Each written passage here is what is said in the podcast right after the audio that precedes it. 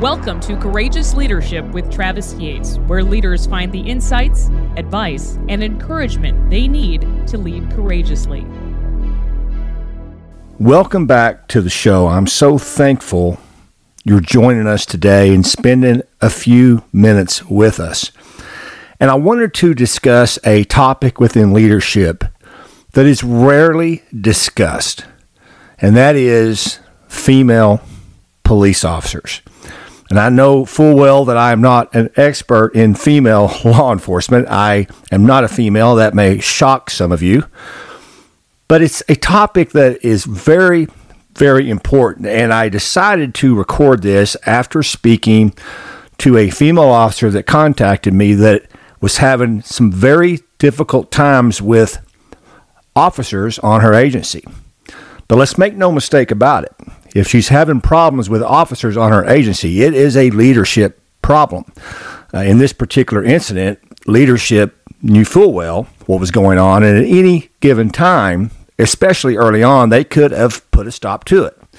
Remember, leadership is all about influence, and leader behavior is oftentimes modeled by personnel behavior. And so, regardless of the issues this particular officer was having, it is a leadership problem. And the topic of females in law enforcement is kind of a topic that is not talked about, it's not discussed. It's kind of something that we sort of know about, but we don't like to acknowledge it. And here's what I mean by that my entire career, 30 plus years, all I've heard and all anybody in law enforcement has heard over and over and over again is revolves around minority representation, minorities in law enforcement, minorities this, diversity this. And let me tell you something. I'm not discounting the importance of that. There is no genre within the profession that has a more difficult time, a more road, higher road to climb than the female police officer. Maybe you don't agree with me on this, but if we're honest about this, policing is traditionally always been a predominantly male profession. It's predominantly kind of a, a machoism type A type profession. And females entering the profession have a difficult road not in doing the job.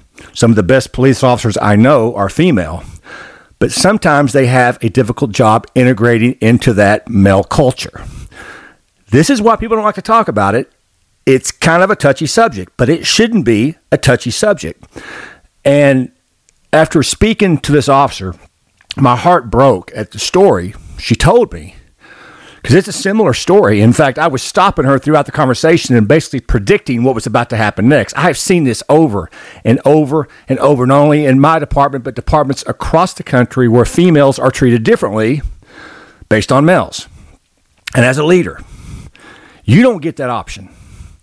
You don't get the option of letting other people treat people differently. I don't care if they're green, white, black, female, male, you name it. You must ensure that you have cultivated an environment where everyone is treated equally, fairly.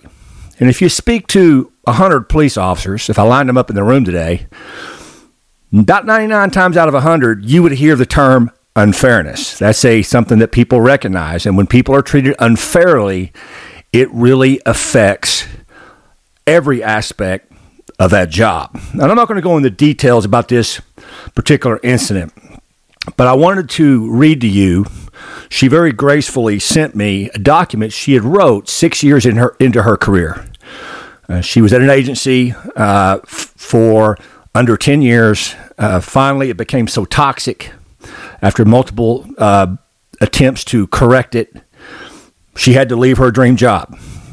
Now, some of you, in fact, all of you know somebody this has happened to. We particularly talk about some type of high profile incident where an officer doesn't do anything wrong, but because of the lack of leadership, that officer is effectively run out of that department. Also, we in leadership, we know this term called corporate exiting, to where uh, department leadership wants somebody gone, but they haven't done anything to be fired. They haven't necessarily done anything to be disciplined, but they will make the job so difficult that they'll try to run them out of the job. This is very common tactic. I identified this with her almost immediately. I have extensive knowledge throughout law enforcement where this occurs. What a bunch of weak, cowardly men and women that would do this to other people. And so she had journaled her feelings after years of putting up with this stuff. She she has the receipts. She was documenting things from day one, and um, and it broke my heart when I read. I want to read part of this to you because it's so telling and so powerful to what many female police officers feel. And by the way, I want you to understand this. If you're in the profession and you don't think this is happening, you're lying to yourself. If you're in the profession and you go, Well, Travis, I haven't heard any of these stories, you're also lying to yourself because, as you know, while you're in the profession, you are silenced from speaking out. We know that people that step out of line, people that speak out, we know they are targeted. We know they are threatening to the power base, so to speak. And then oftentimes that power base in leadership is predominantly male. Now, don't get me wrong. Is every department this toxic? No. Is every female experience this? No. But from a percentage standpoint, I wholeheartedly will tell you that the most dis- most difficult segment of law enforcement professionals in this job is the female officer from how they are treated. At the same time, they are some of the best police officers in our profession. And as leaders, we need to acknowledge that and deal with that accordingly. And let me give you briefly why I believe females are some of the best police officers the profession has. We don't herald them enough because we are predominantly a male profession. Listen, I'm just being honest here. I'm just being completely honest. If you take offense to that, maybe you should look yourself in the mirror and see how you're treating people. If, you know, so I mean, we just have to be honest about it.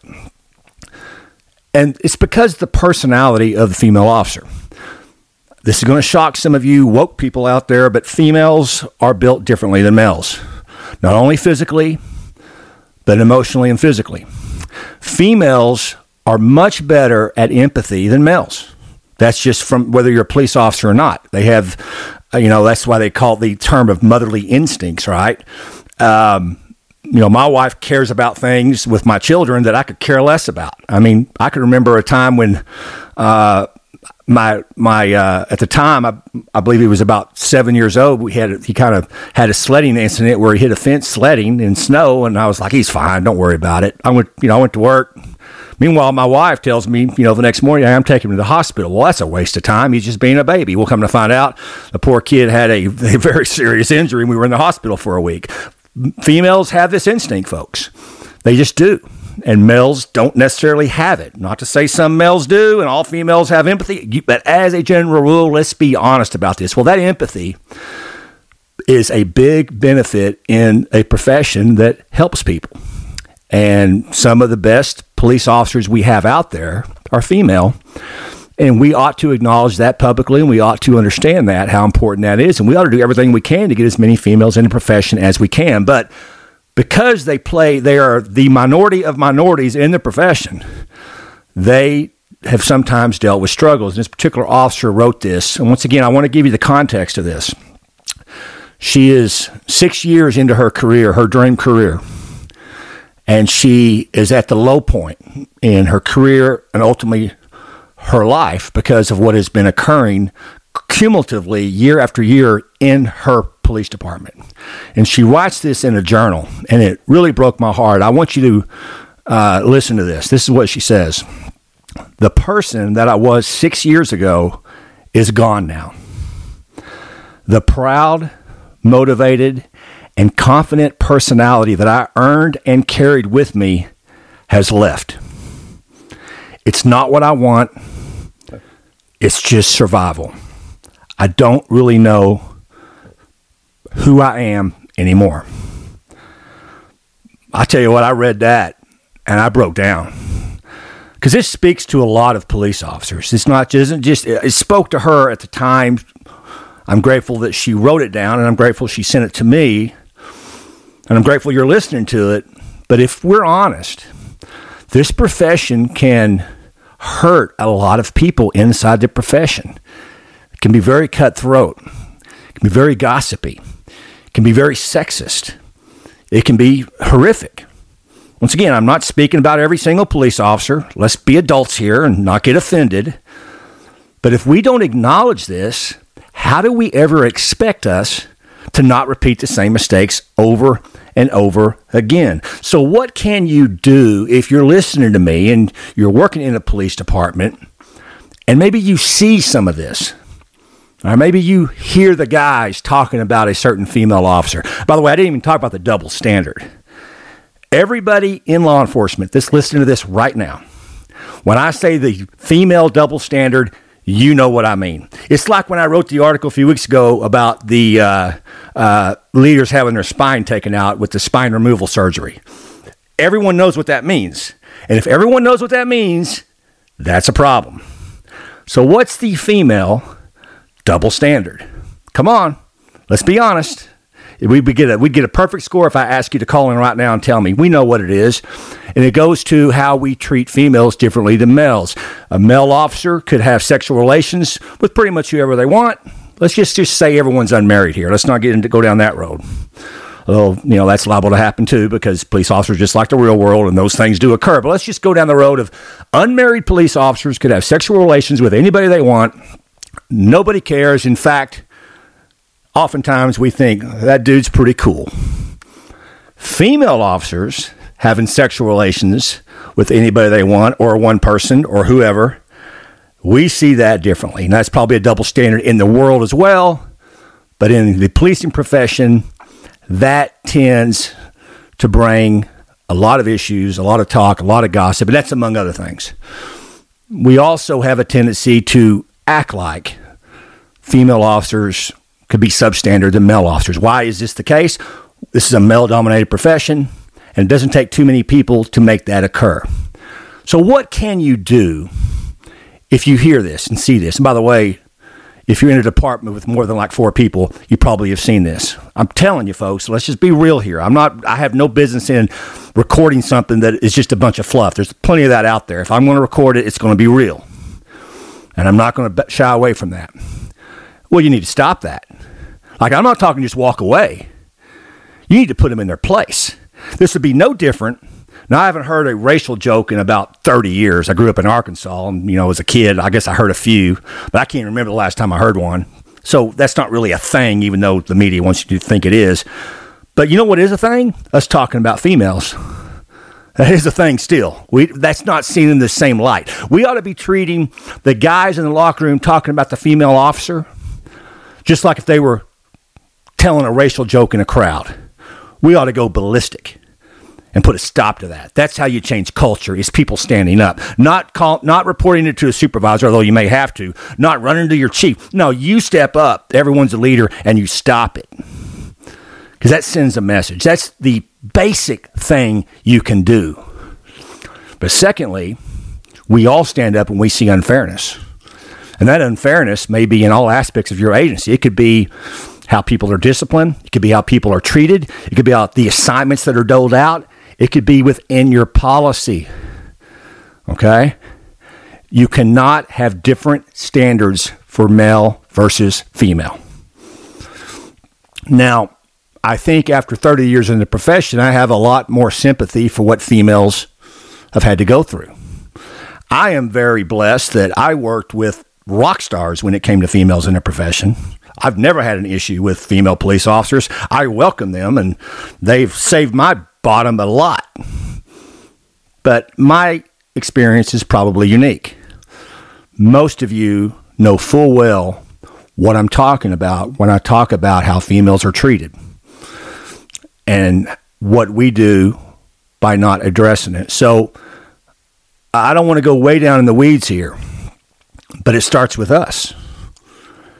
It starts with us. We should not let anybody treat anybody differently just because they're female or they're black or they're Asian or whatever they are.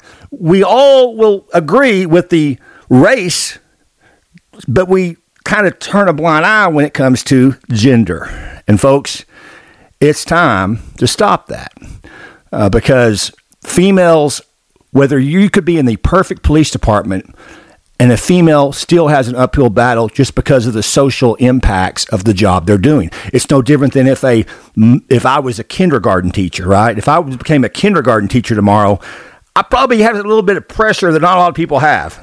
You know, I got parents in there wondering why Travis is a kindergarten teacher when all the other kindergarten teachers are female. You get my drift. So there's some pressures already embedded in to females, even if it's not at the department level. So we need to understand that. We need to understand mental health's important.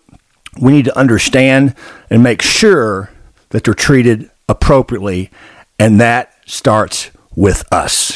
Thank you for listening. Just remember, lead on and stay courageous. Thank you for listening to Courageous Leadership with Travis Yates. We invite you to join other courageous leaders at travisyates.org.